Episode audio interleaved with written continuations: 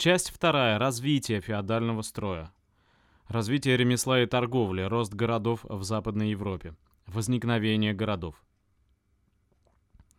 В первые столетия Средневековья в Западной Европе почти не было городов. Но к одиннадцатому веку города возникли и стали быстро расти. Почему и как это происходило? К одиннадцатому веку в Западной Европе значительно сократились пространства, занятые лесами.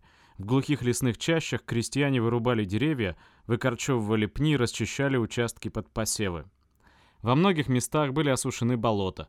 Земли, ранее пустовавшие, зазеленели всходами. Крестьяне прилагали усилия, чтобы получить в своем хозяйстве высокие урожаи. У них стало больше орудий труда, сделанных из железа. Наряду с легким плугом стал применяться тяжелый колесный плуг. Глубоко вспахав таким плугом почву, крестьянин разрыхлял ее бараной с железными зубьями. Двуполье сменялось трехпольем.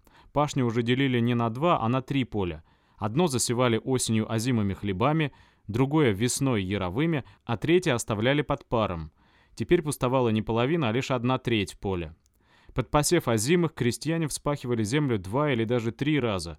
В почву вносили удобрения. Развивалось огородничество, садоводство, виноградарство. Увеличилось количество и разнообразие продуктов земледелия. В Англии, например, собирали зерна в четыре и даже в пять раз больше, чем сеяли. С ростом посевных площадей и урожаев стало больше кормов для скота. В крестьянских хозяйствах увеличилось число коров и волов. Лошадей теперь использовали не только в военном деле. На них перевозили грузы, их стали впрягать в плуги. Это ускорило вспашку земли. Для изготовления железных орудий труда требовалось много металла. В Европе увеличилась добыча железной руды. Улучшилась плавка металла, развивалось кузнечное дело. Феодалы уже не довольствовались льняной одеждой. Стала распространяться выделка тканей из шерсти. В народе говорили «овца победила лен». Материю ткали на больших горизонтальных станках. Итак, к одиннадцатому веку в хозяйстве Западной Европы произошли большие сдвиги. Развивалось как земледелие, так и ремесло. Ремесло начинает отделяться от сельского хозяйства. В первые столетия Средневековья крестьяне сами мастерили нужные им вещи. Ремесло не было отделено от сельского хозяйства. Но для изготовления плуга с железным лемехом или выделки сукна требовались сложные приспособления, особые знания и навыки в труде. Крестьянину стало уже трудно заниматься и земледелием, и ремеслом. Среди крестьян выделялись умельцы, то есть знатоки того или другого ремесла. В их семьях издавна накапливался трудовой опыт. Деревенские кузнецы, плотники, гончары и другие ремесленники все меньше занимались сельским хозяйством. Их главным занятием становилось ремесло. Благодаря повышению урожаев у крестьян иногда оставались небольшие излишки продуктов. Они могли обменивать их на изделия ремесленников. Развитие хозяйства приводило к тому, что ремесло постепенно отделялось от сельского хозяйства. Оно становилось отдельным занятием для большой группы людей. Так в Европе начинают возникать города. Вещи, сделанные ремесленниками, были прочнее и красивее тех, которые крестьяне мастерили сами для себя. В изделиях опытных мастеров нуждалось все больше людей. В обмен на свои изделия ремесленник мог приобрести продукты питания. Он мог уже прокормиться своим ремеслом. Но в деревне было мало заказчиков и покупателей, а при сборе оброка большую часть изделий умельца бесплатно забирал феодал. Поэтому ремесленники стали убегать из поместий. Взвалив на плечи короб с инструментами, они переходили с места на место в поисках заказчиков и покупателей. Со временем такие бродячие ремесленники оседали. Их хижины лепились у стен больших монастырей и замков знатных феодалов, вырастали среди развалин древнеримских крепостей. Поселения ремесленников возникали на перекрестках дорог, у речных переправ и удобных морских гаваней. Почему ремесленники поселялись именно в этих местах? Обитатели монастырей и замков давали им заказы на изготовление мебели, оружия и одежды. Сюда часто приезжали, а потом здесь и поселялись купцы. Они привозили дорогие восточные товары, а также железо, соль, кожи, шерсть. Из ближайших сел приходили крестьяне продать продукты и купить нужные вещи. В этих местах ремесленники могли сбыть свои изделия и купить сырье. В результате отделения ремесла от сельского хозяйства в Западной Европе возникали и росли города. Развивалось разделение труда между городом и деревней. В отличие от деревни, жители которой занимались сельским хозяйством, город был центром ремесла и торговли. Чтобы защищаться от нападения рыцарей и грабителей, ремесленники и купцы огораживали свой поселок рвом и валом. На валу возводили чистокол. Эти укрепления позже заменяли каменными стенами. Путник, направлявшийся в город, еще издали видел стены и башни городских укреплений. Их опоясывал глубокий ров. Войти в город можно было через массивные ворота, всегда зорко охранявшиеся стражей. Лишь большое войско могло овладеть городскими укреплениями. Раньше всего города возродились в Италии и на юге Франции. Здесь уже в девятом веке ремесло стало отделяться от земледелия. В десятом-одиннадцатом веках возникли города и в других странах Западной Европы. В Германии много городов появилось по берегам больших судоходных рек Рейна и Дуная. Особенно густая сеть городов покрыла графство Фландрию на северо-востоке Франции. Ремесло в средневековом городе. Мастерская ремесленника. Фабрик и заводов в средневековом городе не было. Разные изделия, продававшиеся на городском рынке, производили в маленьких мастерских ремесленников. Мастерская обычно находилась на первом этаже дома ремесленника. Машин в мастерской не было, все делалось вручную, с помощью простых орудий труда. Чтобы выковать лемех для плуга, кузнец клещами вытаскивал из горна кусок раскаленного до красна железа, клал его на наковальню и долго бил по нему тяжелым молотом, придавая нужную форму. Ремесло в средневековом городе было мелким производством, основанным в первую очередь на ручном труде. Техника ремесла развивалась медленно. Специальность отца обычно наследовал сын. Вместе с секретами мастерства отец передавал ему и свои несложные инструменты. Но благодаря длительной выучке, огромному опыту и сноровке в ручном труде ремесленники нередко достигали совершенства в своем деле. Суконщики научились вырабатывать тонкие мягкие ткани и окрашивать их в разные цвета. Оружейники выковывали затейливо украшенные доспехи и мечи. Кто работал в мастерской? Главным работником в мастерской был ремесленник-мастер. Он был и хозяином мастерской со всем ее оборудованием и инструментами. Мастер закупал сырье и вырабатывал из него изделия.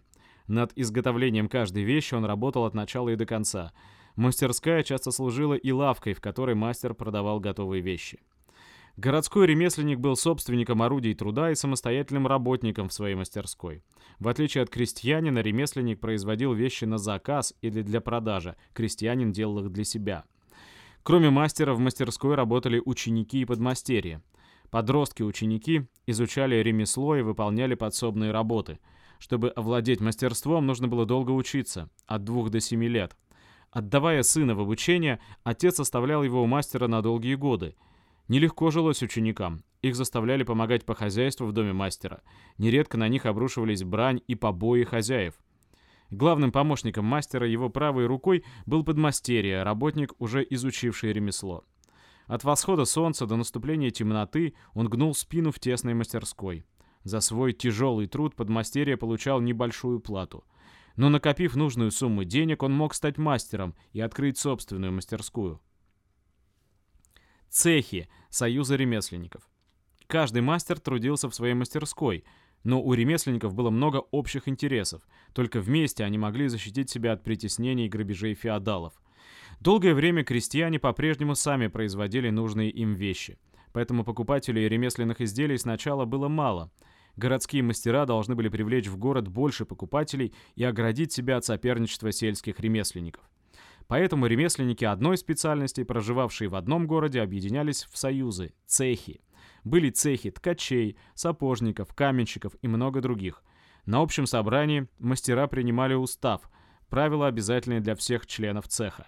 Устав требовал, чтобы все мастера делали вещи высокого качества по определенному образцу. В правилах указывалось, сколько станков может иметь каждый мастер, сколько учеников и подмастерьев он имеет право держать в мастерской. Устав запрещал мастерам переманивать друг у друга заказчиков и покупателей. Какие же цели преследовались цеховыми правилами? Цехи стремились к тому, чтобы мастерские оставались небольшими, чтобы одни ремесленники не обогащались за счет других. Цехи старались создавать для всех мастеров одинаковые условия в производстве и продаже изделий. Во главе цеха стояли избираемые мастерами старшины. Они следили за соблюдением устава и строго наказывали тех, кто его нарушал. Если лондонский пекарь продавал булку неполного веса, его возили по городу в клетки на всеобщее осмеяние. Самым распространенным наказанием были штрафы. Желая быть полными хозяевами на своем рынке, цеховые мастера преследовали и даже изгоняли из города ремесленников, не входивших в цехи. Они зорко следили за тем, чтобы на городском рынке не продавали своих изделий ремесленники из других городов и сельской местности. Роль цехов в жизни города. Вся жизнь ремесленников была связана с цехами. Цех устраивал совместные праздники мастеров. Если умирал мастер, его вдова и малолетние дети получали помощь из кассы цеха. Члены цеха по очереди несли сторожевую службу в городе и составляли отряд городского войска. Объединенные в союзы ремесленники сплоченно выступали на борьбу с врагами города. Цех имел свой герб, знамя, свою церковь и даже кладбище. Долгое время цехи способствовали развитию ремесла. Они обеспечивали высокое качество изделий. В городах возникали новые ремесленные специальности, создавались новые цехи. В Париже в тринадцатом веке было более сотни цехов, около пяти с половиной тысяч ремесленников. Но с увеличением числа мастеров в городах соперничество между ними усиливалось. Как ни старались цехи сохранить равенство, одни мастера обогащались, а другие беднели. Цехи стали препятствовать свободному переходу подмастерьев в мастера. Подмастерье должен был выдержать тяжелый экзамен. На собственные средства изготовить из дорогого материала лучший образец изделия. Он назывался шедевром. Вот откуда слово это — шедевр. Кроме того, полагалось устроить пирушку для членов цеха и заплатить большой вступительный взнос. Лишь сыновья мастеров беспрепятственно получали звание мастера. В городах появлялось все больше подмастерьев, которые всю жизнь оставались работниками у мастеров. Их называли вечными подмастерьями. Цехи не разрешали расширять мастерские и вводить новые орудия труда. Были случаи, когда старшины уничтожали ценные изобретения и жестоко расправлялись с изобретателями. К концу средних веков существование цехов стало задерживать развитие техники и мешало росту промышленного производства в городах. Пример договора о найме ученика. «Я, Иоганн Тойнбург, объявляю всем, что отдаю благопристойному мужу золотых дел мастеру Альфу Бруверу моего сына Тенниса для изучения ремесла золотых дел в Кёльне. Теннис обязан верно служить восемь лет без перерыва. Мастер Альф обязан кормить моего сына все восемь лет. Я же обязываюсь одевать его. Если случится, что я, вышеназванный Теннис, убегу от моего мастера и стану самостоятельно заниматься ремеслом до истечения восьми лет, то я обязан уплатить мастеру штраф. Указан размер штрафа». Отрывки из устава цеха парижских ткачей шерсти. Каждый парижский ткач шерсти может иметь в своем доме два широких станка и один узкий. Каждый ткач шерсти в своем доме может иметь не больше одного ученика, но не меньше, чем на четыре года службы. Все сукна должны быть целиком из шерсти и также хороши в начале, как и в середине. Никто из цеха не должен начинать работу раньше восхода солнца под угрозой штрафа. Подмастерья-ткачи должны оставлять работу, как только прозвонит первый удар колокола к вечерней молитве, но складывать работу они должны после звона колокола.